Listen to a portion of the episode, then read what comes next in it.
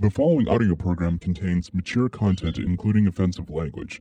Listener discretion is advised. Play the radio. Make sure the kids hear words. You're talking to the guy that remembers everything. Remember that time we butt fucked? I don't feel okay with that. I don't really don't. Robotin is a loser. Biden is hiding people and sucking the blood of children. You know, I'm not even saying anything anymore No, I'm serious. Why? Or maybe it's just the I'm hooked up on caffeine. I don't. because y'all get on to me for even saying anything. Oh. I'm done. No, I'm I- done. I I'm didn't- done. You're supposed to fight back. Look, look. I feel like you have a boner right now. I don't. The land of Fujiwa is a shitocracy. First and foremost, I am not fucking RoboTuner. Robo, fuck you. That would be so oh tender. Oh my Number God. one. That's the play for a stripper to just go, oh yeah, I listen to all of them all the time. Why did the stripper turn to Matt so where's the stripper from? Thomas, is that you, man? I thought it was genius, RoboTuner. You did a fantastic job. It is. I thought that I just wanted some money so I could buy some pop screen filters. You dress up well, Thomas, man. I didn't know you were into this. You little larper, you. Someone shoot me. I have to live with him. All these podcasts in my feed, but something's wrong. Not a single one I follow, they sing their own theme song. Now I have my own, and I really must say, please offer us advertisement so we can do this for pay. Do this for pay. Back in 2015, just a desktop and two mics. We found it hard on social media to get any likes. Then we got new equipment and the world was much more fun. Three years had gone by, now our studio is done. RoboTuner, master of debacle, sitting at the helm. Sushi keeping Matt in check, true ruler of this realm. Thunder K shocking both their asses into gear. Alex the intern. Why am I even here? We're glad that you have joined for this occurrence of our show.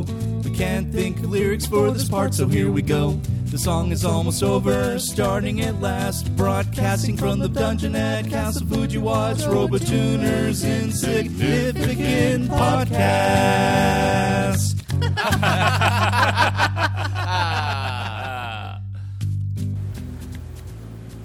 Occurrence. What number are we on? Where the hell are my notes? Oh, 142. Did you say where your nuts? They're in my No, my n- notes. Oh, I Why are we already starting the show off like we are 80? What number are we on? Leroy Jenkins. For Sunday, July 25th, 2021, in the year of the animal whose food form is also referred to as a personal conflict. Mhm, beef. Greetings, RoboTuner coming at you from the dungeon at Castle Fujiwa, back again with that low budget podcast style for your listening enjoyment, amusement, disgust, or all of the above. Take your pick. Joining me once again, across the table from me, is my everlasting romantic life partner. Yep, there it is, Sushi. Aw. Whose idea was to throw him that extra Joe Biden clip, which I was able to throw in about 30 minutes before we started today. And then we also have the 24 pack of jalapeno peppers from Chicken Express, Thunder K. Hell yes. Bring the thunder! That that happens after you eat them. Well, if you eat the entire pack, hell yeah, it would. Hmm. and then absent this week is Alex the intern, which I can't even. Yeah. Aww. Yep, there's his what would be his spot. He's actually on vacation. He went down to Galveston Island with a couple of his good buddies. So He that's pictures and he's not sending it. He keeps sending me pictures of his dude friends. He he sent videos just now, like So, three different videos. why would you be asking uh, for pictures of his lady friends? That's kind of creepy. no dude dude friends? I want pictures of him, not his. Oh, okay. I thought you meant like he's sending too many pictures of his dude friends and not enough ones of his female ones. That's why I said that's kind of creepy. He's not crispy. No, I I know he's not crispy, crunchy, super deep fried. See, I triggered him. You know what? We need to play a game. triggled me? Th- Thunder What is K. a triggle? Triggered. It's like triggered and tribble. Listen, we need to play a game. Listen, I'm serious. What game is that? Okay, this is while we're on the podcast. What can we do to trigger RoboTuner? There's a lot of things that you can trigger me. You know this. I know. So I just triggered you. I get one point for triggering you. You get one point for triggering me. Yeah, I okay. do. Yes. Are you keeping track of that? Yeah. So Okay, th- that game's that's called fun. Triggering RoboTuner. Okay. that we're doing all throughout the show. Yes. You are woefully undermatched. Oh, you're saying she's undermatched compared to you? Okay. All right. Well, come on. Come on with This- it, Thunder this- K. I've triggered him one time. This should be fun. You guys know most of my triggers already, just as a way of absorption into the things that I repeat a lot. Okay, but until then, until then, I hear a little bit of echo. It's not too bad though. Echo. Echo, echo. Okay. So I've had quite the busy weekend. It's me, Mario. Hello. I've already made my introduction. All right, there's one. One for me. Orange peanut. No wonder he said you're outmatched because he has a whole array of sounds at his disposal where you would just say something. Orange peanut. My fake voice is not an impress impression of Mario Okay. done the by only, Charles the Martinet. only rule. The only rule, and I have to change it because is that we Yeah, have Tego. we have to work it into a conversation. oh, okay. that would be even That's more fun. That's the only rule. That's the only rule? Okay. Yeah. Mm. You know, Kinda- I had earlier before I came on the show. What? Penis. I had some pretzels, and boy, did it turn my butt into gas jets. You just triggered yourself. Rick Perry? Uh, That's a trigger, by the way. that's your favorite one. That's your favorite bad lip reading of all the presidential campaign videos. Yeah. Uh, so, started out Friday night. My band had a gig at Main at Southside in Fort Worth. As I mentioned last week, this one I was pretty hyped about, and because it was we were opening up for Zach Person, who is an American Idol alumni. He participated in 2016, I think. He's based in Austin, and he just tours as a duo with a drummer. He's a guitarist and singer, and then the other instruments that accompany him are actually just recorded and and uh, triggered through a no pun intended through a foot foot pedal that he has that just activates them whenever whenever the particular part of song where they're supposed to start is. So so yeah, it's just him and a drummer that were touring and we got there pretty early to set up. Their stuff was already on stage, so we actually had to set up in front of them, which gave a little less room to move about, but I didn't think that was quite a big deal. But overall, the show went pretty well. It actually was probably our best one to date thus far, listening back. Now, I didn't actually get to meet Zach Person or his drummer that he's touring with, but I did meet his road manager. He introduced himself to us before we got up on stage. All day Johnny Gay. Okay, mark yourself down for another one there, Kenneth. Actually, Shelly would, but she went inside and she's using the restroom. Anyway, Uh, that's cheating. We'll just make a mental note to to tell her to mark one for your for you whenever she I comes don't have to count that one because that's reworked in the conversation. Oh, okay. I was just messing with you. Well, it worked. Uh, so, I was talking to their road manager before we went up on stage, and he was asking us just some small talk questions like, "What's the, what's the usual crowd look like here on the weekend?" And we kind of told him that it really just depends on the band that's playing, and because a lot of people are still just now starting to get out, and so, and so many bands have decided to resume gigging. It's hard to choose pick and choose basically where you want to go to see local music. So, and then after that, he proceeded to tell us that his media team or their media team, whenever they send out inquiries to all the local media, the newspapers and whatnot, to hopefully get a write up in the paper or some kind of or some kind of press or promotion about the actual gig. None of them got back to him. So by the time that Zach Person got up on stage and started playing, I counted and there were no more than 25 total people in the venue, and that includes some of the staff as well. kind of felt bad for him because he's the touring artist. I mean, this is how he makes his living is on um, is on cover charges and selling any merchandise. So, I mean, f- for us, we actually had four people total come out. Uh, my buddies from Bruce, two of my bud, two of the members from my buddies Bruce Magnus came, along with uh, I think the drum, drummer Billy's girlfriend, and um, my buddy Bobby actually, who was in my very first band with me back when I was in high school. He actually ended up coming out. Now, he didn't get to see us though because as soon as I was starting to load up my stuff, he he pulled pulls up with his girlfriend. So, otherwise, it was a really good show, and I'm glad that we were able to get on it. Just another feather in our cap, so to speak. It's very cool. Yeah, so that was Friday, and sushi's back. Um, so, so sushi, while you're getting reacclimated, as you're sitting back down, Thunder K actually did trigger me with Johnny Gay by Benny Lava, but I don't think it counts because it wasn't incorporated into our conversation. Did you just drop that Oreo on the floor? Uh, no. Okay. Weirdo. Ding. My chair broke. Oh, kind of like the table the other week. Hmm. Okay, so on Saturday, I did some cool stuff. I actually went to a place in Haltom City that I've been meaning to go to for a while.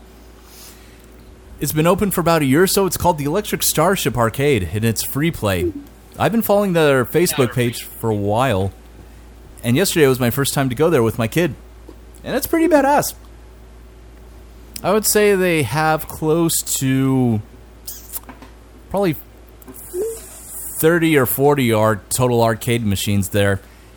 And it's cool they have the way that it's set up too because they have all of your super vintage games right at the front on the left hand side when you damn it there's the echo whenever you walk in uh, so on the left hand side you see Donkey Kong the, the original and then Donkey Kong Jr. right next to it the original Punch Out uh, Robotron Gorf uh, they have a Space Invaders cabinet too, but it's actually not out on the floor. It's in their office.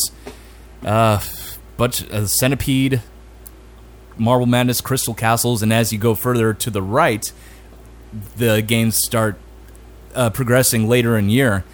Uh, so you had The Simpsons, you had Aliens, you had Ghosts and Goblins, which is still fucking hard as nails today, the original arcade version. And then you had some others like Gauntlet Legends, got the original Gauntlet. They even had this one game that was similar to Joust.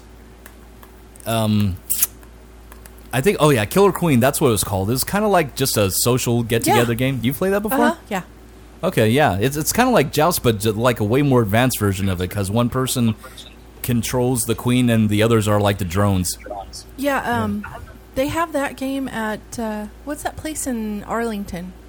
At free play? No, Arlington. I haven't been to. Yeah, there's is it it's it's not free play. But I mean, you walk in, you pay ten bucks, and you can play all the all the games. Oh, like Dave and Buster's, a main event.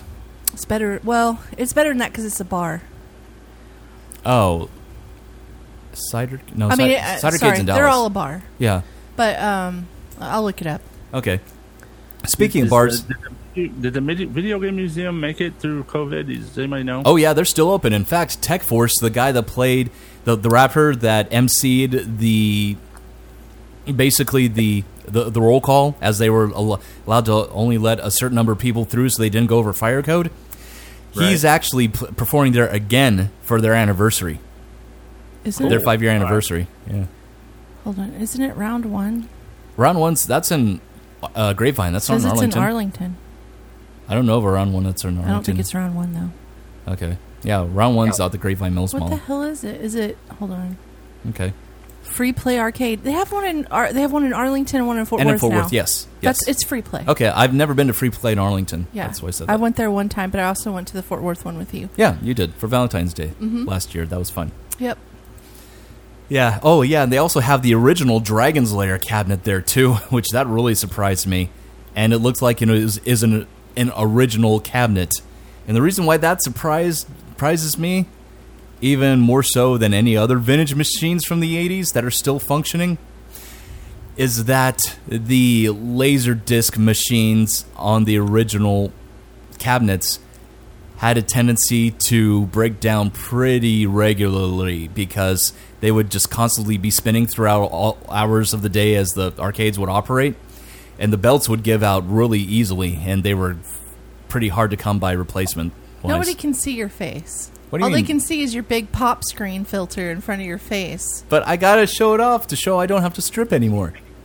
And they can kind of see my lips move. Nobody can Ah. see your face. They can see your head move. Oh, so I, am I like the Wilson of the podcast, DFW podcasting world? I, yeah, that's what you are. Uh, I'm not afraid to show my face. Uh, apparently, Here, you I are. can I can move this. I don't need the pop screen. Oh wow, I'm actually a lot more. well, Yeah, since I'm That's why we right took upon ours it. off. Yeah. Okay. Uh, let me adjust my gain some. Uh, yeah, yeah, yeah, yeah, yeah. Okay. It's gonna mess with me the rest of the time. I think. No, I don't know. Anyway, yeah, that's what I was going to say about Electric Starship Arcade. Is that they also have a bar there, and after, from eight to midnight they serve alcohol. Ooh. Yeah, and if you're a minor, you have to. Yeah, yeah, if you're a minor, you have to get out after eight o'clock p.m. They, Well, they sometimes have bands there too, and musicians. I think it's like cover bands though. like drunk pong. Drunk Pong. That's drunk pong. Oh, speaking of Pong, it's it, they didn't have one of these. Mach- they didn't have a Pong machine there, but I have seen at round one actually in in Grapevine. They have a new the newest rendition that Atari's done of Pong. It's actually electromechanical. have you ever seen one of those those Thunder K? I don't think so. Yeah, they they introduced it. They introduced this tabletop model a couple of years ago, and uh, but I never saw one in action, and it's pretty pretty pricey too. Has, I think it has a price tag around three or four grand, and all the parts are electrical mechanical. So you actually see underneath the glass a wooden or maybe even magnetic. I don't know what the pieces are made of. The the two paddles and the ball that goes back and forth. And whenever whenever the whenever the one one side misses the paddle, the the ball sli- slides back to the center, and then it goes towards whatever side that's serving. It- It's you know pretty. what I'd like to see? What's that? What's that? We should call it punishment pong. You hook electrodes to your body, and every time you miss, it gives you a shock. So you're having to play to not get hurt. Oh shit! There actually was a game like that that my old next door neighbor had from years ago. It was everyone. There was a centerpiece, and the, everyone had a hand, and each it had I think five or six handles from it. So you'd hear this little chime of music whenever you hit the start button, and whenever you heard the buzzer, you had to press the button as fast as you can, and the person that hit the button last or just missed it got shocked from their hand. That's from, shocking. Yeah. You know what would be even better? What's that? If instead of um, just getting one shock, like the shock intensifies, like it starts out like once every second and then twice Oh. a second. And then as you get closer to losing, it gets worse and worse. And then you get a really long buzz whenever you finally lose the game. So you're gonna Bill it- Murray him? it makes you it makes it really hard to play so you keep fucking up and so you want to you want to win as many in the beginning as you possibly can that's funny. Let's see. Yeah, so that's all. I think that's all I was going to say about Electric Starship Arcade. I'd, I'd definitely go there again. Uh, that's one of the place. Oh, oh, yeah. That that is one other thing I was going to say about it. So, in kind of the center area of Electric Starship, they actually have tables set up with mini uh, game consoles. You you know my NES Classic? Oh, my yeah? little one. Yeah, they have that one. They have the the mini Super NES Classic. They have the mini Genesis Classic, and they also have, which is extremely rare because they only sold it for only a couple weeks or months. They have the TurboGrafx 16 mini. they didn't have cool. the uh did you say playstation i don't remember No, no, they didn't have a PlayStation mini. You know Up anyway what would be really cool is if What's they had a PlayStation w- with the like I, I have with the screen. Oh yeah, the yeah the the, the mini PS one that actually It's has not the pop. mini. Yeah, well, it was smaller in design. That's what I meant. Yeah, Yeah, the okay. smaller one, and it has a pop up LCD screen. Yeah, I yeah, remember so you can those. play it in the car. 'cause It has a car charger and everything. It's yeah, pretty cool. Yeah, I remember that. They sold that towards the end of the PS one's life. hmm the car rides were not good for those things Oh yeah, because yeah, because the CD skipping when you hit a, when you hit a bump. Right. Yeah, but I've never actually seen a TurboGrafx 16 mini until yesterday whenever I went there, and it's actually almost the exact same size as the, re- the original console. I always found it funny the TurboGrafx 16. It was like the you had the three, the major three, the SNES, the Genesis, and the TurboGrafx 16. And it just felt like the the people who bet on TurboGrafx 16 lost. I mean, because the games weren't spectacular on that system. No, there were some gems that actually didn't make it to either console. Mind you, like the original R Type is on TurboGrafx 16, and it wasn't released in the US on the Genesis or the Super NES. Super NES actually had the sequel Super R Type, but not the original. Anyway, so yeah, I actually know a little bit more about that. NEC was the company that had originally distributed it, and it was actually made by Hudson Soft, which is now which they shut down years ago, and Konami actually got the rights to their entire back catalog, including the titles on the TurboGrafx 16, and they're actually the ones that released it. And I've actually looked up on Google in the shopping tab to see how much they go for. Yeah, since it's all on the used market, they start at 300 bucks. I'm because they're so damn rare. Not not the original, but the mini ones like they had at a at Electric Starship. And I played this really one weird game for it. It was called I remember seeing it on the shelves as a kid. It was called JJ and Jeff. And it was just this really bizarre platform game where it starts out they take a call from their office. They're detectives, I guess, and they said, "JJ and Jeff Detective Agency." Oh, you mean a, Oh, what do you mean an extremely rich man has been kidnapped? We're on the case, and then it just shows you pick one of the two characters, and you just really awkwardly walked through these side-scrolling levels where the only moves you have is a front kick and a jump. And I think they likely just palette swapped the characters from two Japanese people that likely worked at Hudson Soft and changed them with generic um, Americ- um, American-looking two dudes. So their heads are like all giant inflated, like SD style. it was just it didn't make any damn sense, and I thought to myself, okay, yeah, this game does feel very oddly Japanese. they did something else. Um, it was like the Ninja Princess or something like that. And I- when it released in the United States, they didn't think the Ninja Princess would go over very well, so they they instituted a a, a male, and it ended up being a sequel to another popular game, and I can't remember what it was called. On the TurboGrafx? Hmm. No, it was just in uh, arcade in general. Oh, okay. On Nintendo or, or Genesis or something. I have to look that up. Okay. And the story behind it was actually pretty interesting. Hmm. I could remember it. Ah, I'm green. yeah, I was going to say I don't know if you can see it on your end, but your your video image is green and it seems to be frozen. If you're moving, I have no way, way, way of telling. I just see pixels moving. Hmm. Weird. so after we after we left, okay, now you're gone. After we left uh, Electric Starship Arcade, okay, now I can kind of see you. I can see you blinking. this is funny. Should make this your new damn Facebook picture or He, look, something. he looks like he's wearing like a an uh, let's see a space outfit or even an underwater outfit. Actually, you know what he looks like? It looks like he's behind a solid blue wall and he just punched a hole through it. yeah, he punched his head through it. Hey guys, I'm here. Uh, yeah, try moving le- like swing left to right. See if that clears any of the pixels. Thunder K.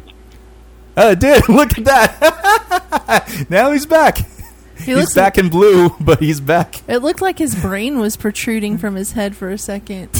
That's funny as shit, man. uh, so, as I was saying, another thing that I did on Friday and Saturday is that the premiere of the highly anticipated ending saga to Masters of the Universe had premiered on Netflix. Masters of the Universe Revelations. I don't suppose you watched any of this. Did you, Thunder K? No, I have not. I, I'm Okay. waiting for Alex to be back in town. It's one of those things. Okay. I don't know how deeply invested you were in the original series. I wasn't allowed to watch it. Uh, Oh, that's right, because it dealt with ooh magic so bad. Hmm. It was because he had the power. You're not allowed to watch that. Well, Then I watched it anyway. I just had to wait till I go to Dad's house. yeah, that show was my favorite until I was about nine. Whenever Ninja Turtles came out, and then they quickly replaced Masters of the Universe. I still have a lot of my toys too. So I will say this about the show, just as a, I'm not going to spoil anything because a lot happens in a very limited number of episodes. So this actually continues where the official where the official ser- original filmation series left off. I think which they only made two actual seasons and they just had them on repeat forever, maybe 3. So it's it's the same characters, a little bit of a different design and the animation's incredible. In fact, I think it's the same animation studio that did the Castlevania series because it looks really similar. But you have s- Hmm? I'll have to check it out. I'm an absolute big fan of He-Man. No, yeah, yeah. And I'll just give some of the cast too, the voice cast. Hmm, I can't remember the name of the guy that does Adam slash Prince. Um, uh, uh, yeah, uh, I'm sorry, yeah, Prince Adam slash He Man.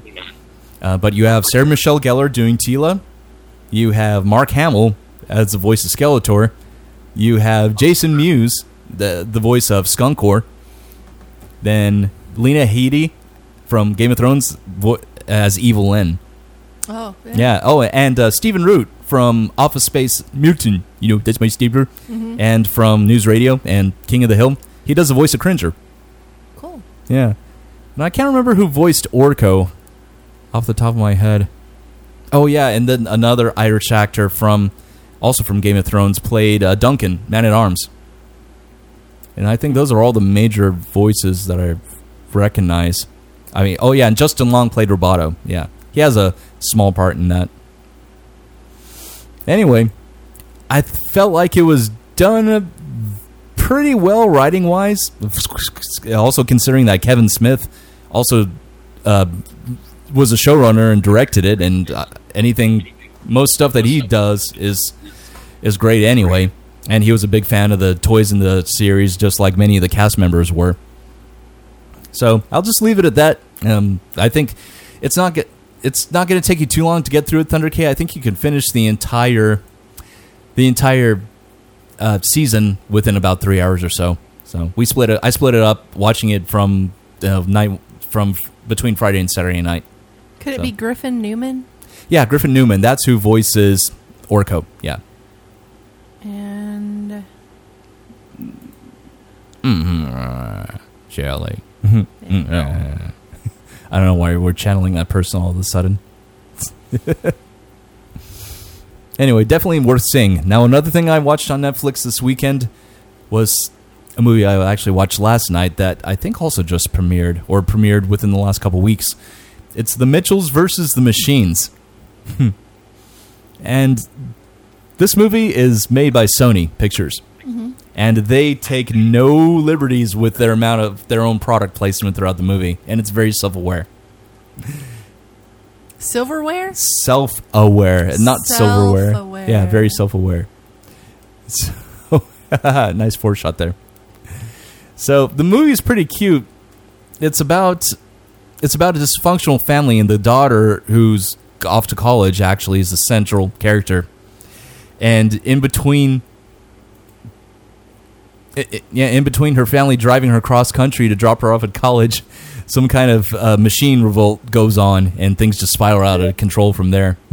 but the movie itself does has a, have a pretty good message, and they throw in a lot of self awareness and a lot of memes too throughout the movie that are synonymous with stuff that a lot of people were, would recognize. And to me, I just thought that the movie, in a way, is a giant advertisement for the PlayStation 5 because if you look closely at the tech giant, the generic tech giant company that's also a center focal center point of the movie, their corporate headquarters looks like the the body of a PlayStation 5. Wow. Yeah. Like I said, they're not subtle about the product placement at all. Gotcha. Even though most of the world still can't get their hands on one. On the retail market, that is. Maybe next year. Oh well. so that's what I. That's really what I had going on this this week and the the last weekend. So Thunder K, what you what you up to other than three 3D printing as you've shown in the video feed. Well, I wanted to talk about that this week because Okay. I'm kind of, I'm kind of, I think I have enough content to talk about what because I know Dustin asked a couple of weeks ago about it, and I was a little tipsy, so Were we all I was- except I don't him? think I was capable of answering that question at the time, but I um I've gone through a lot with me and my my printer over there, and um, I think I have a, a, a pretty pretty good understanding of what a good entry level 3D printer should be, and I've dealt with my printers. I have three. I have two. Well, I have three printers, two at work and one here. Uh, one of them is an Ender three, and the other two are Ender three version twos or V twos. And um, and then I've dealt with Shelly's, which is a, a BIQU B one, and I, I I would like to talk about some of the things I liked and didn't like about all the printers I listed, and uh, kind of give you an idea of what type of printer you should be looking for. That's a good idea. Yeah. Um, well, the thing is, there's in what you need to really understand when it comes to these 3D printers, they're all basically the same.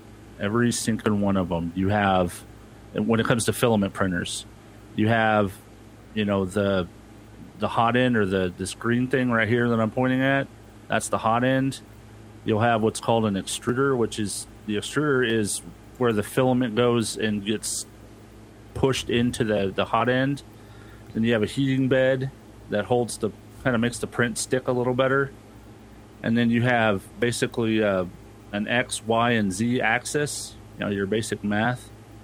And then, you know, you basically have a motherboard that controls it all, and then a display that is kind of a separate motherboard.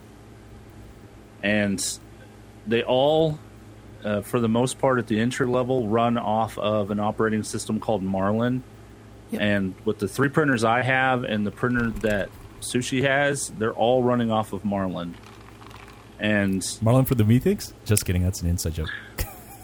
Like you triggered And, him and you uh, didn't even try. Yeah, no. I get it. I get mine.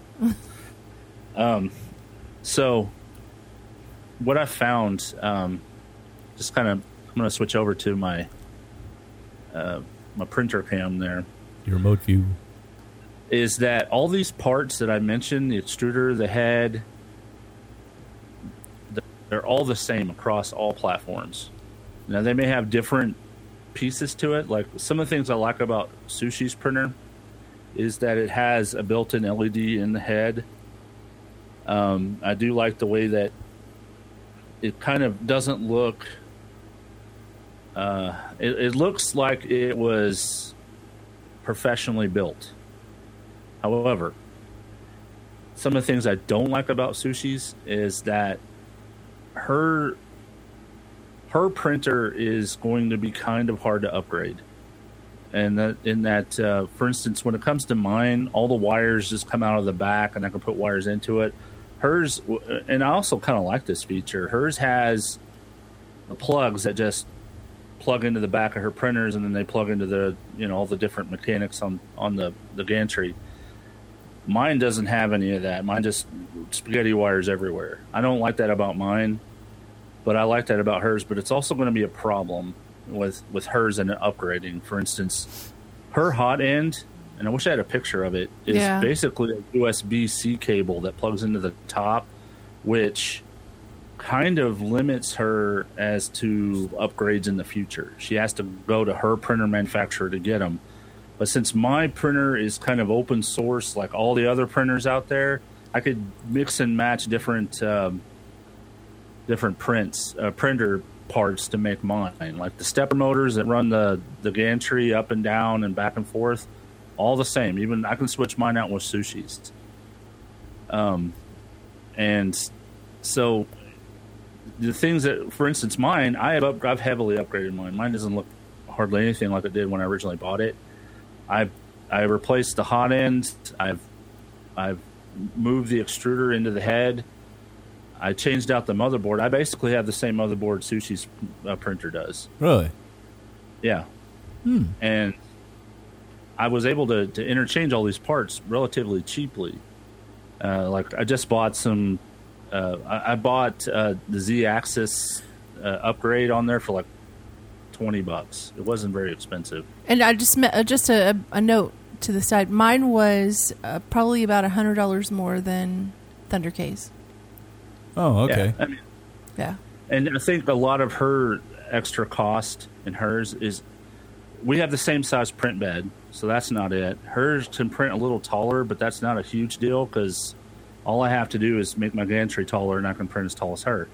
But the thing that hers sets hers a little bit apart is if you look at the build quality of hers, it's it looks it looks nice, and but I, well, one of the things I don't like, and I wish I had some better pictures, is the gantry itself is built into these these posts that you're uh, you're able to bolt things to because it's kind of like a, an engineering design where you can you know bolt your display onto the side or whatever. Hers doesn't have that, which isn't a huge deal, except like one of the biggest problems. Um, like when I go back over here, you see this uh, this filament's on the top. Yeah, I see it. Yeah. For me, it makes sense because my extruder is right on the top of the head, but on hers, it doesn't make a whole lot of sense because it has to droop down and go into the extruder this way, like a big loop. Yeah, it's on the it's on the back of the machine, and it's not on the head. It's like beside the head. Okay. So one one of the things you can do if, if you have this post right here is mount the extruder going this way, and it would stop the the gantry from swaying back and forth every time it pulls the filament filament. But she doesn't have one of these posts on the side of hers, so she can't do that. And that that it's not a huge deal. She can just mount it on the side somewhere or whatever. But Okay. it's I just like the uh, the modularity of this printer instead. If you want a good, if you're if you're technically inclined and you want a good play around with it, figure out how it works printer, I would go with the Ender three. If you want something a little more polished, you know, follow the instructions when you put it together. But Yeah. you know the the BIQU is actually pretty decent. And as far as you know which printer to pick, if they're running Marlin, they're all the same. Yeah, and uh, the only reason I picked BIQU is because I looked at a ton of the reviews on Amazon, and BIQU had the most stars and the most positive reviews. And I look at the positive and the negative reviews to see how hard it's going to be for me Yeah. to work with it. And BIQU seemed to work with my technical skills better than the other ones did. So that's why I stuck with that one. So, and I like to tinker, and so what I've done is just completely upgraded this thing. You know, you would think I spent a large sum of money on this. I really haven't, and I still have some more stuff that I want to uh, upgrade on. Now, one of the things that Sushi's printer has a downside is like upgradability is a little harder. Uh, I don't know exactly what parts are available for hers, but I have the the, the logic board in mine. I can add a second spool and and extrude two different colors of plastic at the same time. Yeah, I think mine has the ability to do that too, but I didn't buy that part. But So- what I'm saying is, if you have that ability, it's going to be extremely hard to upgrade to it because Yeah. you have predefined ports on the back of your printer, Right. and you don't have a second extruder port on the back. Yeah. So that's going to be a little tougher considering the way they did it. They did it so you wouldn't crack it open and look on the inside. But I think that they have an extruder I'm not saying has. that it's you can't do it. I'm just saying it's going to be a, ho- a lot harder to modify that printer than it would be this one, which was kind of designed to, you know, fart around with and tinker. You know, I can just flip it over, take the cat the the base plate off, and put whatever wiring I want in there. Whereas yours, you, you're going to have to crack it open and, you know, maybe drill a hole or two to get the wires out or something. Which isn't a huge deal. I'm just letting you know that's you know I that's think, just a downside. Yeah, I think that um, I think what it is is that, and, and maybe I'm wrong, and maybe I read it wrong, and I'll have to read it again. I think that BIQU has a double extruder. Um, it it Little seems gear extruder. I haven't seen a double extruder. They don't make double extruders. well. You can have two separate extruders. No, I mean I.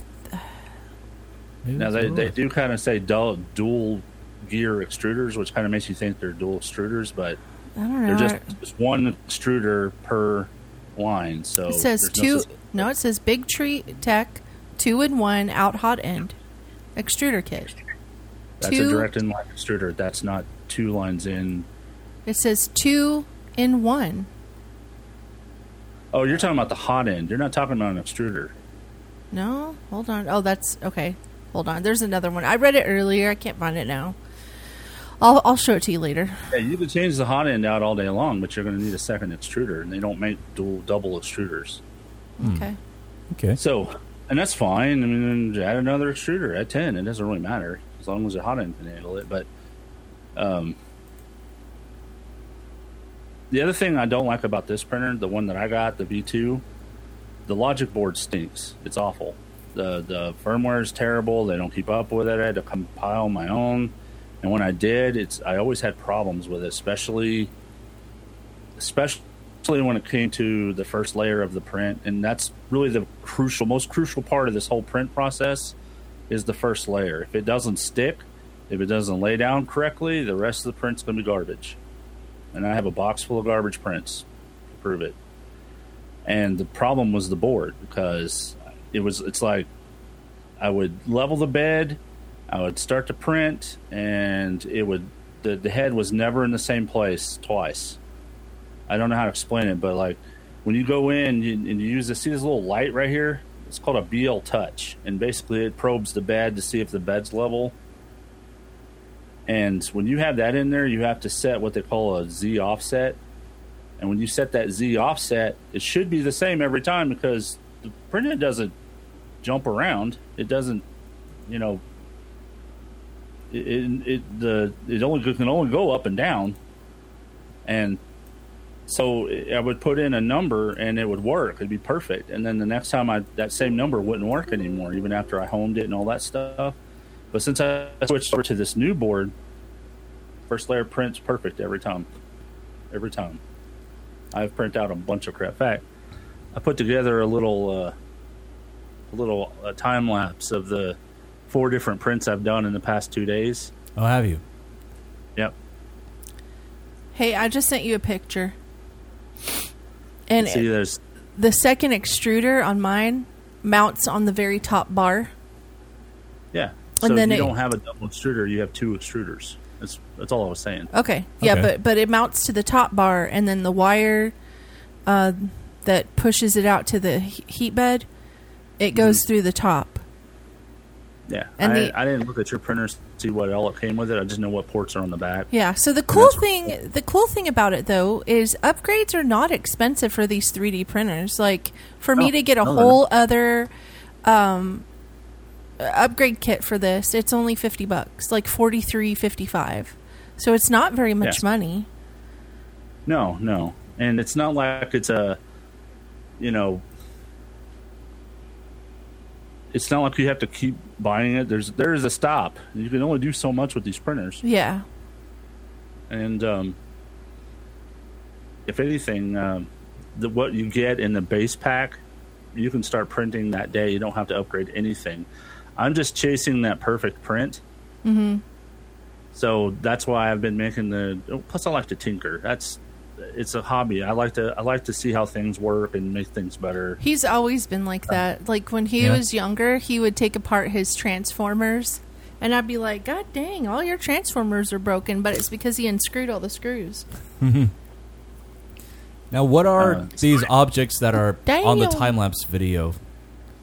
Yeah, so the the top uh, left corner is actually a uh, is actually a uh, bracket for the printer itself. It holds the display, and um, then the one below it are these little hexagon. I think I have some here. Hold on. They're from my wife's classroom. Okay, they look Uh, like pyramids. They're they're actually not pyramids. They're they're just little. Uh, I forget what she calls them. Uh, succulent plant holder type things. Oh. She wants to mount them on the wall and put paper clips and stuff in that in her classrooms. And Oh, okay. so I uh, I'm showing them to a camera that's not showing you anything. So I just want to show you. Oh, so there this is. is this is basically what it is, and you know they they printed really well for uh, for what they're worth. I like the cool. coloring. I have some other ones too, but uh, I already gave them to her. But yeah, I printed those. Uh, the uh, the other. Let's see what else was there. In the oh bottom- yeah, the bottom right? This, these the top the top two, the one on the left and the one on the right, were all the, for the same um, for the same thing. I don't know if you could see it, but see that little screen right there. Yeah, I do. That little that little green part around it, that's what I printed, and it, the other parts are the brackets that print to the that bolt to the the frame. And this is a this little boat is actually kind of neat. Um, it was designed to be kind of a a stress test for the printer, and it's called uh, the the 3D. Oh, what is it called? I gave mine to my granddaughter. But anyway, it's a bench test for your printer, and there's Oh. a website dedicated to this little boat. Is there? And yeah, and you basically when you print the boat out, if there's anything, if you see anything that's not perfect about the boat, like maybe something's a little off, you can go to that website and it'll tell you what settings to to choose to fix whatever the problem with that print is. So it's it's really kind of a benchmark uh, com, uh, calibration test for your printer. Oh, that's cool. Speaking of boats, Sushi actually has one to share with you that she printed on hers. Hold it up, baby. Once you get Sorry. your pink hat headphones. Do you back see in it? check. Uh, hold on, because uh, Now I this can't thing, when I found it on, I went to Thingiverse, and I found the print on Thingiverse, and it was humongous on Thingiverse, right? And I was like, this thing ain't gonna let me print it. Every time I tried to slice it, it wouldn't let me slice it, so I had to lower it down to the cur, you know, so it would fit on the bed. Hold on. There it is. Yeah, there. Let me see it, Shell. I can't see it through. Uh... Oh, you see it here? Oh, it's a battleship. Yeah. Yeah. You sank my battleship. So anyway, I I did that. Look at all the details on the top. Yeah. Like it really went into huge detail, like Huge. guns on the back, guns on the front. It's pretty awesome. That it is. pretty awesome. So I, it did have a little bit of a fudge up right here on the end. You can see like nothing's ever perfect. I have a near perfect AT-AT that I printed out. I showed. Ooh. Yeah, you showed us a couple weeks ago. The cool thing about it is when you print it out, all the joints already work. I don't have to put anything. I had to glue the legs to the hips, but that was it. Everything else, like the knees bent, the the part that didn't glue to the hips bent, and the head moves and all that stuff. And it was a free free print that you can get off of a website. I have to tell you, this is hilarious. So How long? Before you do though, how long did that battleship take to print? this only took uh this took about three hours. Oh, that's all? Yeah, this Okay. took about, and I think it was less than three hours to be honest. So, how many ships are you going to print out before you start playing with them in the bathtub? uh, none. But I will tell you this: I was Dad asked me for a tugboat, right? Or not a tugboat, but like a what do you call it? A paddle, one of those. What, a kayak or something? No, the one with the like the queen that we rode on. Oh, paddle, riverboat. Yeah, Paddle boat, yeah. riverboat, paddle Yeah. boat. Yeah. So um, I went and I looked at Thingiverse and I found one and I thought, okay, I don't want to make it this small again because this is teeny tiny, really, in, in the grand scheme of boats, right? So I made it like uh, I want to say I made it like seven inches tall. Seven inches Ask tall. me how many days. Ask me how many days it was going to print. How many days? Four. Four days. Straight? Oh, shit. I don't think I'd want to work one for four days, and plus, I think I would have run out of um, Filament? Filament, yeah. That's funny. What? Yeah, these these things can get a little frustrating too because uh, I was chasing a problem with that printer. I changed the head out, and every time it would um, every time it would go to extrude, it would stop printing. Like the the plastic would start squeezing out. And come to find out, I got a bad print head. Oh. I had to put the old one back on. and It's been printing perfect ever since, so I ain't touching it. Yeah. You were. I, I didn't mean to interrupt you, Sush. You were. Uh, Oh no, that that was it. That was it. oh, that was the story of the, the steamboat. Okay. Yeah. It was just it was four days. I was like, holy crap, four days? No way. Yeah, that's that's the one thing they don't tell you when you do this 3D printing. Everybody kind of expects it to be done like a printer on your house, you know, print a piece of paper. But no, it there's hour long prints. I mean, the one that's on there now is an eight hour print, and it's I don't know if y'all can tell what it is, but it's Yeah, I was about to ask you. it's a basically a uh, a pencil holder that's that looks like books. Oh, that's cute. Oh, that's Yeah. interesting. Is it also for your wife's classroom? Yeah, yeah. It gives me ton of stuff to play with on my printer, but um, I don't know if you could tell, but it, I put it up now, and there's you can see the books, and it's basically hollow on the inside. Yeah, I see the hole. It gives me um, it gives me more experience printing stuff. So Yeah. I don't, wanna, I, you know, I don't want to just print out a bunch of toys, and uh, I want to start doing art projects with it. You know. Yeah, why not? My friend Adam, who is one half of the old guys in the garage, who does the weekly video game stream, he has a 3D 3D printer as well. And the one the one time I was on their show about a year ago, he was printing off a I think 10 inch tall uh, figurine of Ahsoka Tano. Ah. Yeah, and he was most of her body was done, and it was actually printing off the lightsaber part of it. I don't know. He he actually said it was his second or third attempt on doing it. I don't know if it ever finished. I'll tell you, that's another thing with 3D printers that he really hasn't touched base on. It's the loss. Like you're in the middle of a print, it looks really great, and then all of a sudden something shitty happens and your whole entire print is lost. That's also including the supplies that you're using. Yeah. Yeah, So- that's that's the thing they really don't tell you either. The worst problem with with these 3D printers is bed adhesion, and so you really need to read the box that the of the filament you buy because it's all different, especially silk stuff like Shelly did with that boat and Mhm. regular filament. It all it all has different properties, so it'll be like 65 degree bed temp and 220 head or something like that. Shelly knows all about giving head. So What the hell? anyway, Yeah. So, uh, Did that count the- as a trigger, or was that just a jab? that was a jab. Okay. So, the, W- one or was it a job? I triggered myself. That's not a trigger. That's just Matt one of gets your a point. S- stupid jokes. Anyway, It's you two that are in competition. I'm just the subject. All right, go on. One, one of the first things I would do is buy this PE, PEI uh, um bed cover. It's magnetic. It's way better than glass. It's way better than.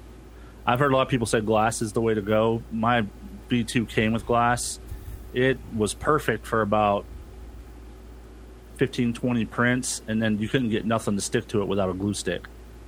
and I got the me- I already mine came with the metal. Well, it's it's But it- PEI, it- just like mine. Yeah. It is. And and it- so I would I would get PEI and keep it clean, keep it super clean, degrease it. Yeah, but even still, like I super cleaned alcohol, cleaned mine up real good. Yours And- had a rough start though, didn't it? Have plastic melted to it? Yeah, but I got it all off. I got all of it off, and it still had trouble until I, started using glue by sticks. scraping the scraping the layer off the top of it. Pretty much, you had to scrub it. No, I didn't have to scrub plastic, it. pri- the plastic took the PEI layer off the top of it. Well, anyway, I use glue sticks, and it works just fine with glue sticks. Yeah, you bought a whole bunch of them. Yeah. Like a I 12 haven't pack. used a glue stick one on this thing ever. Uh, and since I changed out from the glass bed, I had to use glue sticks on the glass bed. And just so you know, glass beds, when you put glue sticks on them, you have to take a hammer to get the thing off. There ain't no way to get it off. You, you can ask my son, Alex. So we we tried everything. We took it to the sink. We ran cold water on it, hot water on it. We let it sit for a while, and then finally I was like, I'm just gonna try hammer. even if it breaks the print, I've got to get it off the bed somehow. Is that what happened? Uh, no, the bed's still good. I just I had to get it off, and I finally did, and I printed something else. I had the same problem. I was like, I can't keep going like this because you know the thing that's nice about these is you can bend them, and they pop up, but the glass you can't bend. Obviously, it's rigid. So anyway, that's all I'm going to talk about 3D printers. I just I've I've spent the week tinkering and tuning this thing, and I've gotten some pretty pretty good prints off of it. Yeah, all cool stuff, man. Aside from your ventures in 3D printing, have you delved into any new shows or played any new games? Done any more No, no Man's Sky? I've watched a lot of shows, but I'd kind of rather wait for Alex to get back because, you know, it's Their uh, thing they do together. it's something we do together. And Yeah. I'm still playing No Man's Sky. I'm I'm addicted to that game. It's uh, it's like most of the things that you love about space games. Um, in one in one game, going from planet to planet, crashing economies, making lots of money, building bases, exploring. There's just you could spend every day for the rest of your life exploring, and I doubt you'll hit every planet. And everything's different on every planet. It's not just the same biome everywhere.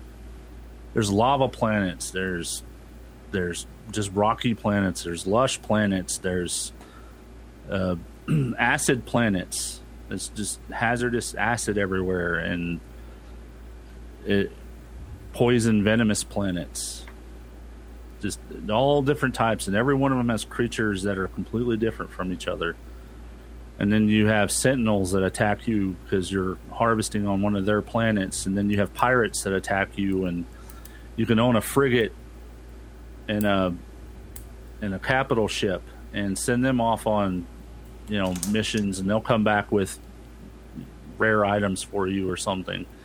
And the game is just it, it's it's got more releases coming out this year for different things, and they had an event that you had to join up with a random person on the universe and go do a, a mission on. The only downside is is I just don't think that game is very fun multiplayer. Because me and Alex both play the same game, and there's just no way to keep up with um, the storyline playing multiplayer. It's, it's it'd be pretty boring, and you know, it's a lot of it's a lot of fun by yourself, and Yeah, he likes much as- playing with himself. Yeah. that was Sushi does too too. easy. I've taught her. Nope.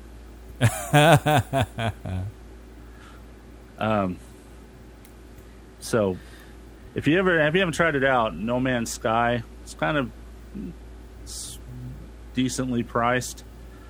I think it would play well on just about any computer. You may have to turn the settings way down. If you have a VR headset, it's actually pretty fun to play in VR as well. Um, it is multiplayer. You know, building bases together could be fun. I haven't done it yet because I'm still not quite there. Haven't unlocked all the pieces and parts. Um, other than that, I went back and I started playing Shining Force for Sega Genesis. Oh, the original? Oh, the, yeah, the original on my iPad. Hmm. That's the only other game I've been playing. But I beat that game a long time ago, and I wanted to play Shining Force 2, but I don't remember the storyline, so I wanted to you know play through it again and get the storyline. Yeah, I don't think the two are interconnected. I actually played Shining Force 2 a lot more than I did 1. The only thing I hate about Shining Force 2 is that the battles take so fucking long. Well, Shining Force One's not no picnic, and it's very arduous. I forgot all the buttons you had to press to get stuff. You know, like, if you wanted to use an item, you have to click on item, and you have to click on use, and you have to click on the person, and you have to click on the item. And it, it- to buy stuff, there's not a group inventory. You have to put stuff in everybody's individual inventory. I forgot about that. You have to go to the shop, and then Ken already has three items. You have to give this person those items, and then go back and get Ken the items he needs. And Is it a chore? It is a chore to play that game. Yeah. it is a big chore. Well, I've been playing Genshin. Yeah, Genshin Impact. They just uh, they just released um, a new portion of the system called Inazuma. Inazuma, which is Which actually is representation feudal of what? Japan. Feudal Japan, yes. Yeah, Not modern Japan, but feudal Japan. Yeah, and I was like, "What is going on?" I I, I thought it was going to be modern Japan. So when I went to the island, that it was closed off. You have to go through three different commissions in order to even be able to go on the the lands and look around and venture out. And another thing is is that you can't just get a permit. Some people are stuck in the beginning town for the rest of their lives trying to get out into the other part. And luckily, you know, the storyline pushes it so that you can go and look around the different cities and places and do the different quests. Yeah. Total quest based game, just FYI. There's no reason to do anything but quests in this game. There's no reason to do any I mean, butt quests. Other uh, butt quests. wow. It's kind of the multiplayer in that kind of reminds me a lot of No Man's Sky. It's kind of you know, you really can't do a whole lot of No. They've really closed it off. You can But- play with each other, but there's not much for the person that like you can get in someone's game and play with them, but the person that gets in is really just there to help because there's very they don't get any prizes normally. Oh, or any experience? They get some experience if they're on the same level. If they're not, then they're there just to help. So if their So- world level is the same, they're good. Okay. So Shelly, I think, or Sushi, I think that uh, I think the Stream Deck, Steam Deck would be perfect for you. Oh yeah, why do you think that? Because of Genshin? Genshin, and uh, you can just lay on your ass anywhere you want to and play. Oh yeah, you're talking about their new portable instance, aren't the one you? that the Switch, the Switch style Steam Deck. yes, that was just announced. What a week or two ago? Yeah, Yeah. Have you seen it? that thing is awesome. There was a dude I, I can't remember his name. I think his name's Prime something on YouTube. He did a um, he, he basically built a Steam Deck type computer with comparable specifications, just so people could see what it's like. And I gotta say, I mean, if it's anything like he's talking about, you could. He was playing Genshin Impact on it. You know, it reminds me of the um oh god dang it. I can't think of words today. I've lost my words.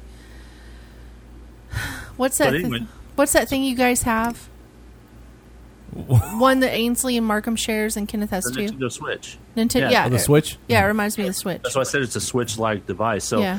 you could walk up and put it on your TV and play Genshin Impact on your TV, and then if you don't want to do that, you can go to your bed and just take your little Steam Deck into the bed and play Genshin Impact in bed, just like we do with the Switches. You know? Yeah. Yeah. Yeah. The only thing I don't like about the Switch is the damn button configuration. That gets me all the fucking time every time I play it. I don't like the cons holding the console in my hand because it's just too wide and I don't feel it doesn't feel good. But if I get the Pro controller and I you know prop the screen up and play with the Pro controller, it's a hell of a lot better. The- hell of a lot better. The only thing I have to say about the Genshin thing is that was it Genshin? No, it wasn't Genshin. Um, you know that game we were playing where we were building um Base engineers, no, it was the we were in the middle of a forest. Valheim. Yeah, Valheim. Valheim would be really bad to play on this because you would constantly have to download the files. So once you played on this, then when you go to your big computer and try to play it on there, you'd have to download Oh, the files save- from that. Yeah. Yeah, that would be bad unless you, I don't know, figure out a way around it. Unless, you know, I don't know how the Steam Deck's going to work exactly. Uh, I don't know if the games will be local or if they'll have AirPlay type uh, capability in them.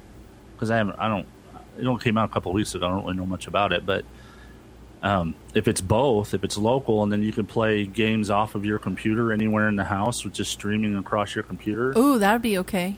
That would be pretty awesome. Then you can just stream it to your TV or whatever. Yeah, that's a, that would be a cool feature. Yeah, th- they already kind of have that with the the Steam boxes that they had for a while. I don't know Mhm. how good they were, but We have them. We have the Steam box. We have the Steam Link. Yeah. Oh, the Steam Link. Yeah. but I wouldn't mind, you know, that because you could do all kinds of emulation with it too. You could there's all kinds of emulators, and you you can just that could be your your main console. There's there's even a uh, there's even a I don't know how I don't know if this is even legal. If it's not, it probably isn't legal. But you can even play your Switch games on it through an emulator. Hmm. So Yeah, all all very interesting stuff. I think so. I think I think the Stream Deck's going to Steam. I keep calling it Stream Deck because we have a Stream Deck. Yeah, Stream Deck is what I'm using to switch back and forth between everybody, like this. Mm, Yeah. mm, mm, mm. So the the Steam Deck I think is going to be a pretty, you know, because there's really no entry level PCs that that are in the market right now. Like they're all pretty expensive if you want a gaming PC, right? Oh yeah. If this comes in at Switch like prices, you know, this could be a game changer for the people who do PC. I mean, this could be pretty damaging to the consoles. Yeah, but it makes me wonder if they even have streaming capa- capability for like doing YouTube or Twitch streams. On the Steam Deck, I'm sure it does. Yeah. I'm sure it even has browser. You can install Windows on it. Hmm.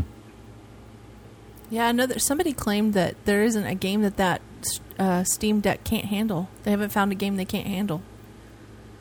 So I think so many people, so many people are trying to break it to see how what what it takes to break it. Yeah. because you know that's what they always do in the beginning.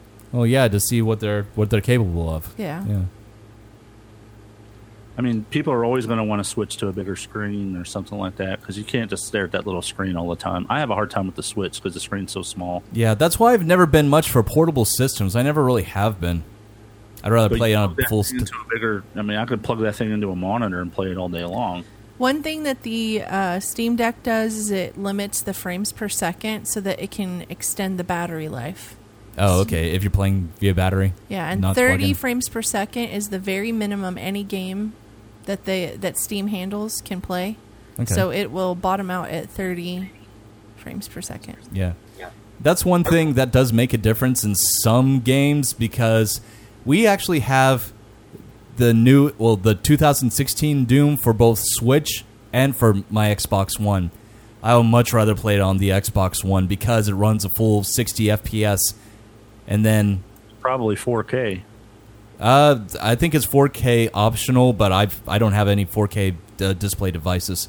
Well, the Switch won't run 4K, is my point. Oh, okay. But the the Switch version of Doom only runs 30 FPS, and man, it just after playing Doom in 60 FPS, it's just not the same. It's not as fun. It's not as crisp. Yeah. Another thing I just read about the Steam Deck is that it lets you swap out the SSD. Oh, really? hmm It's just a Windows box with. Yeah. I know the hardware that's in it. It's basically an AMD Ryzen, you know, with some with some really fast RAM in it. Yeah. That's all it is. I mean, it's they already have. I don't know if you've seen them, but the the PCBs, the that they've, got Raspberry Pi like boards that are made out of AMD. They're really really tiny, and they're just going to get smaller. And things that just boggle my mind. I don't know if y'all have heard of the M1 chip that came out from Apple. Yeah, I remember seeing that announced at the Apple conference. I think last year. my Mac Mini has that M1 chip chip in it. It is so stupid fast, and it's it's a RISC engine. They're they're not using Intel chips anymore, and I think what you're going to see is more companies jumping on this bandwagon because it's cheap, it's low power, it um, it, it's fast, and all the you know all the things that used to slow down architecture and processors like you know uh, needing more speed to, to do all the um, uh, what do they call the blanking The processing or what? well the the architecture inside the chip there's a name for it um, where they they do all the basically the Like the information busing or? well no there's it, it's it's not coming to me but the instructions that that handle the instructions on the the processor that there's a name for it the, the RISC doesn't have that all that built into the processor like the MMX stuff on the on the Pentium or Intel chips do Okay. the the RISC in the RISC processors have all that architecture, the instruction sets built into software. That's like an SSD or something like that. And those SSD SSDs have gotten so fast that the instruction set doesn't necessarily need to be in the the, the processor anymore to make the steps faster. They can just build it right into code, and the code can interp- interpolate the the instructions into the. Sorry, the did you say interpolate? I heard interpolate too. What a Interpolate? What the hell is that? I want to look this up. I could look something up. Oh, it's a word. It really is a word. Hold on. oh shocked. Yep. She is. It says insert something of different nature into something else. So is that like a penis and a vagina? When you're having sex, are you interpolating? Look, you associate's degrees have got to get through your head. So when you're having Dude. sex, you're interpolating? We were interpolating. I I took my A plus certification back in 2008. I don't remember all the shit about processing that I had to study. Yep. That's a new word for sex. I just did it, everyone. All right, Interpolation. That should be your new song. interpolation. Mm-hmm. He's Hmm. thinking, look at that.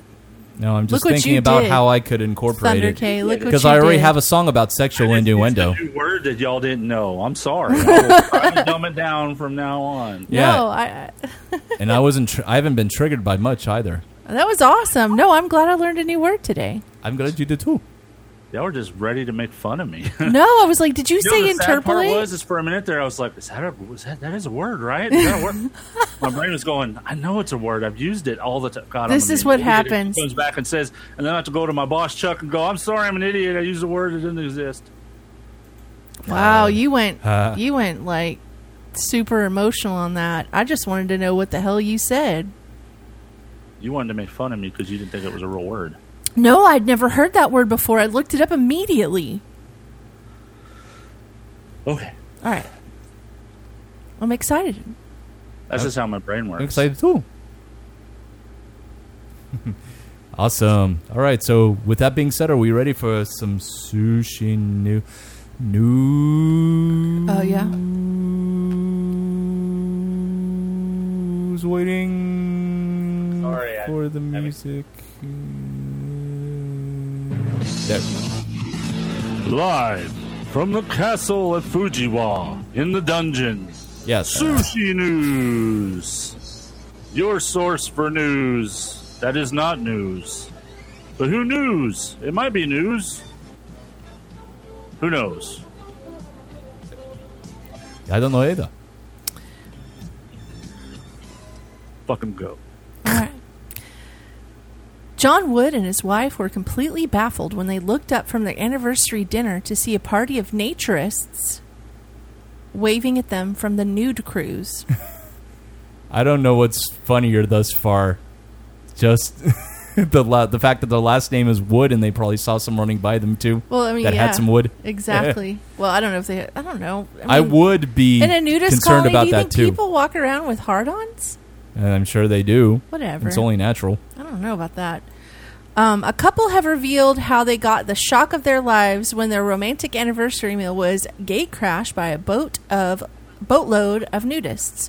John Wood and his wife had been enjoying a meal at the River Exe Cafe on the Exe estuary in Devon, Devon, when they looked out the window to see several naked passengers waving at them from another ship.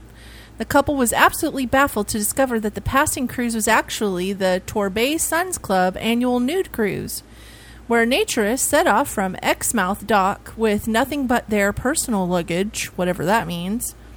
Uh, naturists are encouraged to socialize and meet like minded people while on board the annual event, which sees people stripped down to their birthday suits. There are a lot of people on that cruise.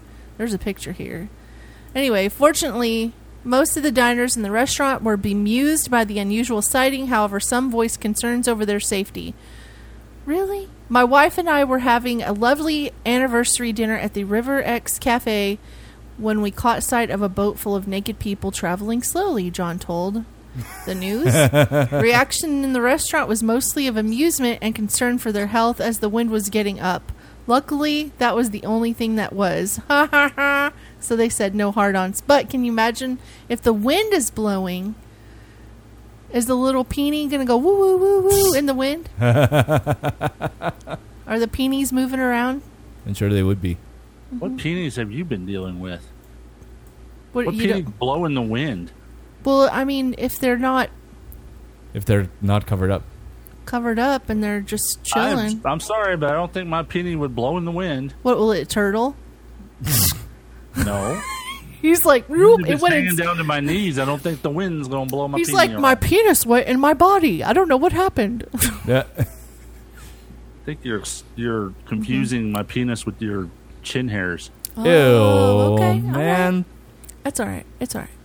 I got him earlier. How'd you get me? Did you forget already? That's what happens when you get old. Man says he found 160 bowling balls under his Michigan home. Muskogee resident David Olson found a sea of bowling balls under his stairs and under his patio. It turns out bowling balls aren't a great foundation for a house. David Olson, 33, is learning that firsthand, and now that he's discovered the home he purchased in Muskogee, Michigan, two years ago, is built on top of old bowling balls. Olson told Fox News he began to discover weathered bowling balls buried under his home and yard in the start of July. He and his wife are second uh, are the second owners of the home. Hold on, I lost my place. Sorry. It's okay. So they were the second Yeah. owners of this home. Yep, and they currently that they currently live in with their three children. Olson claims that he received a house inspection before they finalized their purchase, which noted the cement stairs were kind of leaning into the house and needed to be demolished. Well, yeah, they were on bowling balls. Hidden in the walls, let's see. When Olson made time to remove one of the stairs' loose cinder blocks on July 1st, he soon found out that old bowling balls were the culprit. Olson said so far he's removed 160 bowling balls in total and has documented the process in his public Facebook group titled The Bowling Ball Guy. And there are only more, I'm sure. Yeah. Um, he said he was initially concerned with his apparent discovery because he wasn't sure if he was dealing with some kind of dumping ground with hazardous material. But after he contacted the manufacturer of the bowling balls, he soon found out that the old pieces of equipment likely came from a plant the company had in the area back in the 1950s. So, a marketing manager for Brunswick Bowling told uh, the news the bowling ball plant was located on Laketon Avenue from 1906 to 2006, which is not the same location where Olson's home is. Wow, 100 years. That's impressive. Yeah. Olson said he eventually smashed up the rest of the loose cement and found a gridwork of balls stacked up in between what appears to be poured sand.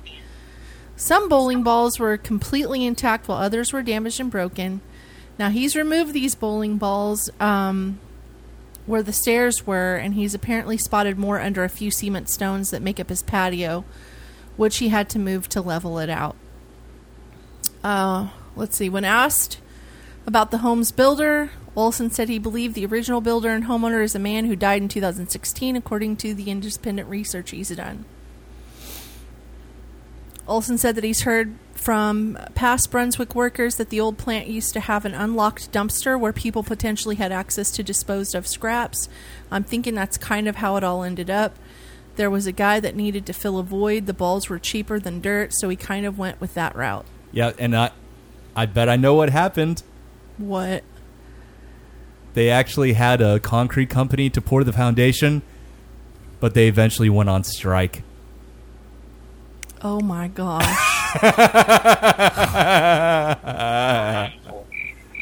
Jeez. Too easy.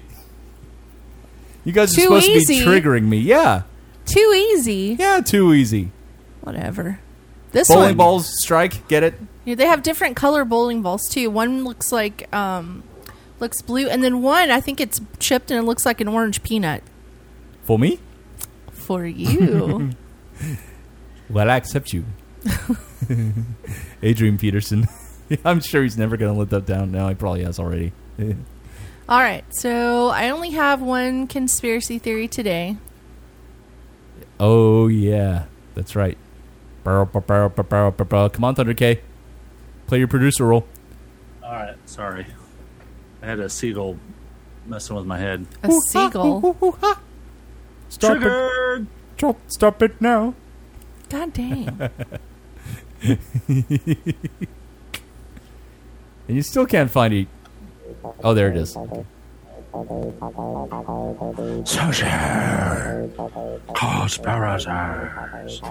Hold on.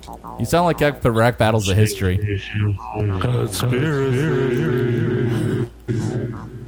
Okay, go. Okay, so last year during the pandemic, when they started coming out with the vaccine, people were starting to talk about the vaccine um, passport in a conspiracy kind of way. And back in 2020, when people were talking about the passport, they were poo pooed and they were told that they were extremists, that they were conspiracy theorists, and that they had dangerous information and that, you know, we just needed to not pay attention to it. So now we're in 2021, right?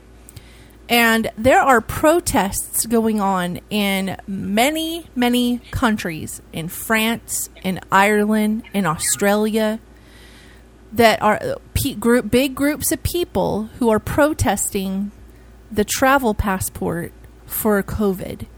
So that means that without this COVID passport, you can't travel between countries. Internationally, yeah. Yep. And people are up in arms about it. They do not want it. And now what they're saying is if you're against it, you're an extremist, you're a conspiracy theorist, and you're dangerous, and your ideas are dangerous. And so, with that being said, there's a lot that has come out, like Fosse and his emails and all the things that he lied about. There's the I'm sure you mean Fauci. Fauci, whatever the hell his I was gonna say. Bob Fosse was a was a playwright. He did Chicago and all those others. You just went in the. I'm talking about COVID. I know. Context. Well- if I'm saying the wrong name, just say I said the wrong name. You did. You said Fosse. Did not he say Fauci. anything about COVID? Did he write anything about COVID? No, because he was dead before it even happened. Okay, thank you. Anyway. anyway. anyway. You sound like Chipmunk in the Epo. Yeah. I'm just going to say this. Mm-hmm. This, this. This is all a danger. I have come to the conclusion that party politics are our problems. They're all of our problems. Yeah. Because COVID was okay for, you know, a certain group until, or COVID vaccines were okay until a certain group decided to vote in, a, you know, until another person came into power. And now COVID's not okay again. And vice versa. I mean, when, Yeah. I'll just say it, you know, when, when Trump was president, you know, the, if you were Democrat, then you were against uh, the vaccine because Trump was the one who, you know, was in charge. But now that Joe Biden's in charge, you know, the COVID, now the vaccines are bad, and vice versa. I just, it, it doesn't make any sense to me how people flip on topics based on who is the leadership. I don't think you have informed decisions and then you have uninformed decisions. Try to become an informed decision maker. I think that I I don't think it really has to do with parties. I mean, because people who were against it with Trump are against it with Biden. That's people not who true at all. That is not true at all. you think it's what? flipped? I think it flipped. I honestly, I, I know it flipped. Okay, I know- for uh, fact it did. here's where for, I- for, for instance, let me Okay. just do, okay. You know, uh, my wife has been going through a lot of problems with, uh, you know, you know her problems. Yeah. She's she's had infections, and her infectious disease doctor, who was a uh, self-proclaimed Democrat, told her this is her this is her infectious disease doctor told her I would not get the uh, I would not get the vaccine. I wouldn't let, let my children get it. I wouldn't let anybody get it. And then Trump was out of office, and then he told him, "Well, you know, there's really not a problem with the COVID. I me and my kids have already gotten it. So the only thing that's changed was the president. Yeah, there but- really hasn't been any reports that say COVID is good or bad or what. Because you yourself have said that there are lawsuits out there because of Side effects and things Yeah. of that nature. So that's that's another thing that that's being um, really swept under the table is this the hundred thousand lawsuits out there uh, regarding these vaccines where people have come in and they're like, I'm I'm your average person. I believe in science. And I went and I got the shot. I did what you said. I I I trusted your judgment, government, and I went and got the shot. And now I'm suffering for it. I have all of these different seizures, rashes, uh, infections, different things. Different people have different things. Most of them are seizures, and they cannot function in life like they used to. And they're going about to boards uh, in different states and talking about their experiences after they had the vaccine, and they're saying this is dangerous. Do not give it to our children. You know th- that's mainly why they're doing it is because what's Okay, next so is I'm to gonna- give I'm it to kids. Yeah. Okay, this is not a decision that any government should tell you whether you should or should not do. This is a decision Exactly. between you and your doctor. Mhm. Because your doctor knows you. The the government doesn't give a rat's patoot about you unless you're not paying taxes, and then they're all over you. So I would not, I would not, uh, whether it's Trump or Biden or whoever's in power or not in power, I would talk to your doctor who knows you and decide with him whether or not you should get Or her. the- Or her. her. Sorry, I didn't mean to. That's okay. go It's non-PC generalized, on yeah. Um, you should talk to them about what is the best course of action for you because there, believe it or not, are people out there who should not get the COVID nineteen vaccination due to medical problems. And I'm sure those same people who are suing are probably one of those people who shouldn't have gotten it because of medical problems. Right. I I have uh, I've had the shingles and I've had other things and that that uh, go along with that. Like, um, well, you know, everybody's had not everybody, but a lot of people have had chicken pox and things. Yeah. But I had the shingles when I was really young, and I tend to have issues in regards to that. And so it concerns me that these are all part of the nervous system that they're, that it's attacking the, this issue that these people are talking about. They're they're saying their nervous system is being attacked. So to me, I don't think that the I don't think that the COVID shot is right for me. Number one, I hardly leave the house. Like I'm, I, I don't go out and shop for groceries, and we very rarely go out to eat. We'll bring food in, but we don't go out for food. Yeah, not very often. Not very often. And I, I've been to two of your shows in the last how long? Uh, well, we started gigging in in June. Yeah. So yeah, in the last two months. And I use hand sanitizer. I constantly wash my hands. Anyway, long story short, I think I'm okay because I don't get out very much and I don't go around people that would be subjected to COVID. Uh, most of the people that surround me have had the shot my mom, my dad, you, my brother, my sister in law. Mm-hmm. You know, even even your your kid has had it. Yeah, she has. Yeah. So uh, anyway, I just don't think it's the right thing for me, but I'm not saying that it shouldn't happen. We have a family member right now who is really sick with COVID that should have gotten the shot but didn't, and I feel like what what uh, Thunder K just said, it started to ring true in my head. But uh, then I thought, why didn't she or he get the shot when Trump was in office? Because it wasn't available. Yeah, that's true. It didn't become available until January. For But she was one, an emergency. Oh yeah, she was an emergency worker because like that's what that's considered. Oh, or or essential worker. Essential Yeah. worker, whatever. So now that I guess when it switched, that person decided not to get the shot, and now they're deathly ill. Well, I I mean, mean- let, us take our leaders, and, and, you know, for instance, Kamala Harris, or Kamala, or however we pronounce her name.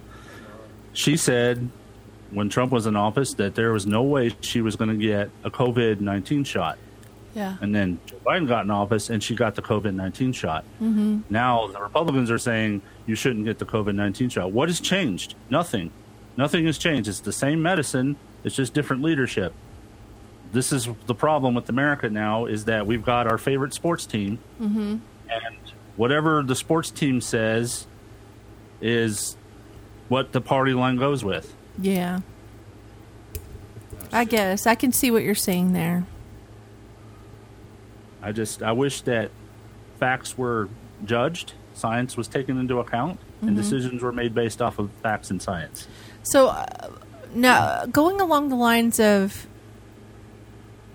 getting the message out there that people should get the vaccine. Yeah. So apparently, Matt Damon Matt Damon. shared his personal COVID 19 vaccine hesitancy. And he said that um, while America is a free country, getting a COVID 19 vaccine is a personal choice. He personally trusts science over something you read on Facebook. So here's what here's my issue with celebrities coming out and stating their opinion on things. It's fine, you can state your opinion. But you know, as a celebrity, you're out there more than Joe Schmo is, right? And you're putting your personal opinion out there. And if people respect you, then they're going to follow suit most of the time. So instead of allowing people to have their personal opinion on what they should and should not do with their bodies,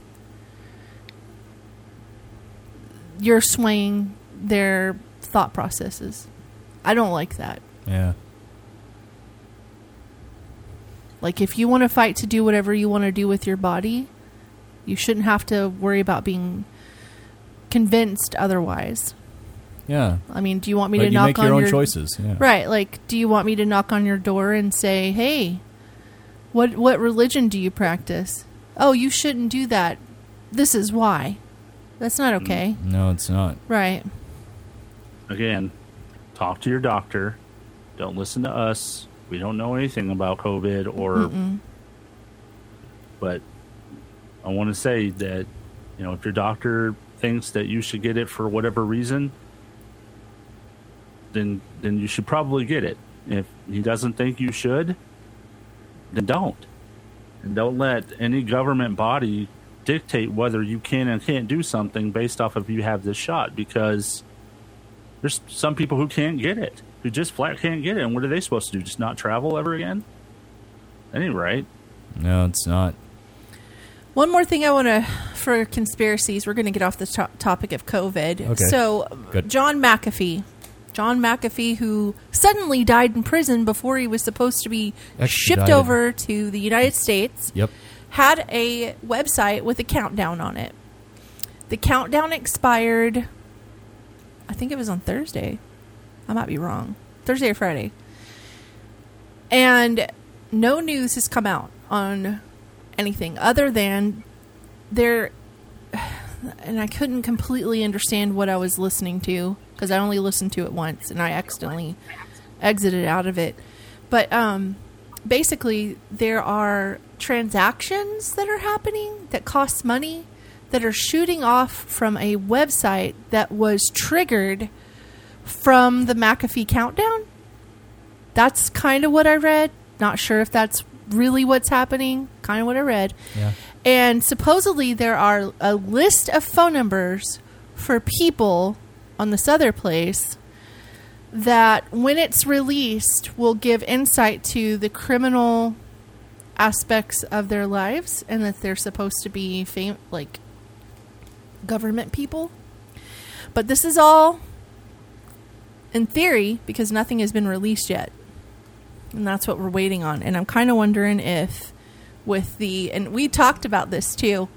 Um, one of the things that had happened this week, which was right before the countdown ended, Yeah. um, there was a major internet outage where was, lots yeah. of companies went down. Even your company went down, and you didn't even know it. No, because it didn't. I guess it may have affected the main website, but I didn't even hear any mention of it on our in our internal news. Yeah, and they they they attribute it, it to what was it? Sunspots. I Do you don't know. did you hear about that Thunder K?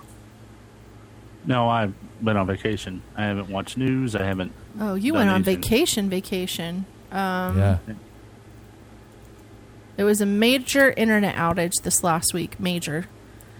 But I don't, you know, like we were trying to look at our insurance policy and we couldn't get on the website. Hold on, I'm trying to look it up. Seems like I was getting on something and I couldn't get to it. Was it? I think it was on Wednesday when this happened. Wednesday or Wednesday. Thursday. There was something I was trying to get into. What was it? I don't remember, but I remember something being down. But it wasn't, you know. Yeah, it was an internet was outage. Yeah, it, it crashed. Uh, it crashed dozens of websites, and it was ca- oh sorry, it was caused by a software update, according to uh, one website. Somebody else said sunspots, and I was like, "What's going on?" I mean, Amazon, Delta, Capital One, Costco went down, but one of the things in particular that was kind of brought to other people's attention is with this internet outage that happened, this could cause the countdown for McAfee to what was it? Not release the information or something to that effect. Yeah, isn't so- that what they said? Something like that. Yeah. So with that being said, who knows? I don't know what's happening with McAfee. I'm staying up on it. I'm watching, trying to figure out what's about to happen. So I will keep y'all Would he be updated. the- what would he kind of idiot would he be to have a single payload? I think he would have multiple payloads. Yeah. Uh, yeah, I mean, I don't think that if it missed if it missed the payload, it's just going to give up. I mean, He- he, would have to be stupid. Yeah, he's a smart guy. So you know, for for that to have just ended and nothing happened, something's going to happen. Yeah, or something already did happen, just nobody in the media is going to report on it. or they have to filter through the data that was released. But I can't imagine he would release it to some uh, media outlet that he didn't. I mean, I guess he was releasing it to all media outlets. That's what he said. That he had a the dead man switch and that he was going to release it to all media outlets. So one of them's going to report it because not everybody, not everybody likes the government that we have today. Yeah. So I'll keep you updated as soon as I get updated, and that's all I have for that. All right.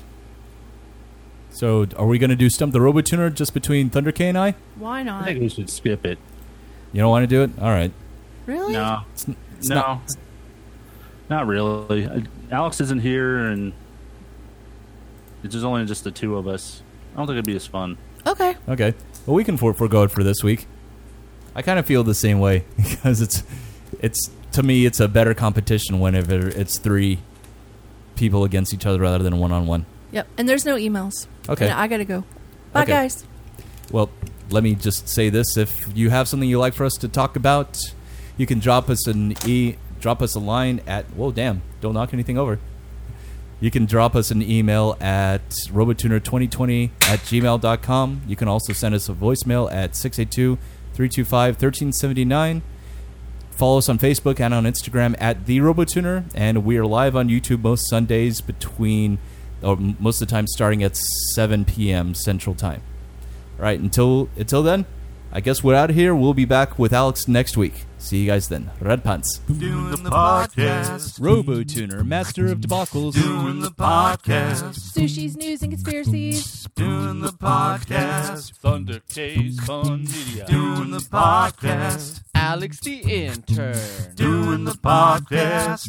Shitocracy. Doing the podcast. Red Pants Theater. Doing the podcast. You can't put the chains on RoboTuner. Red Pants.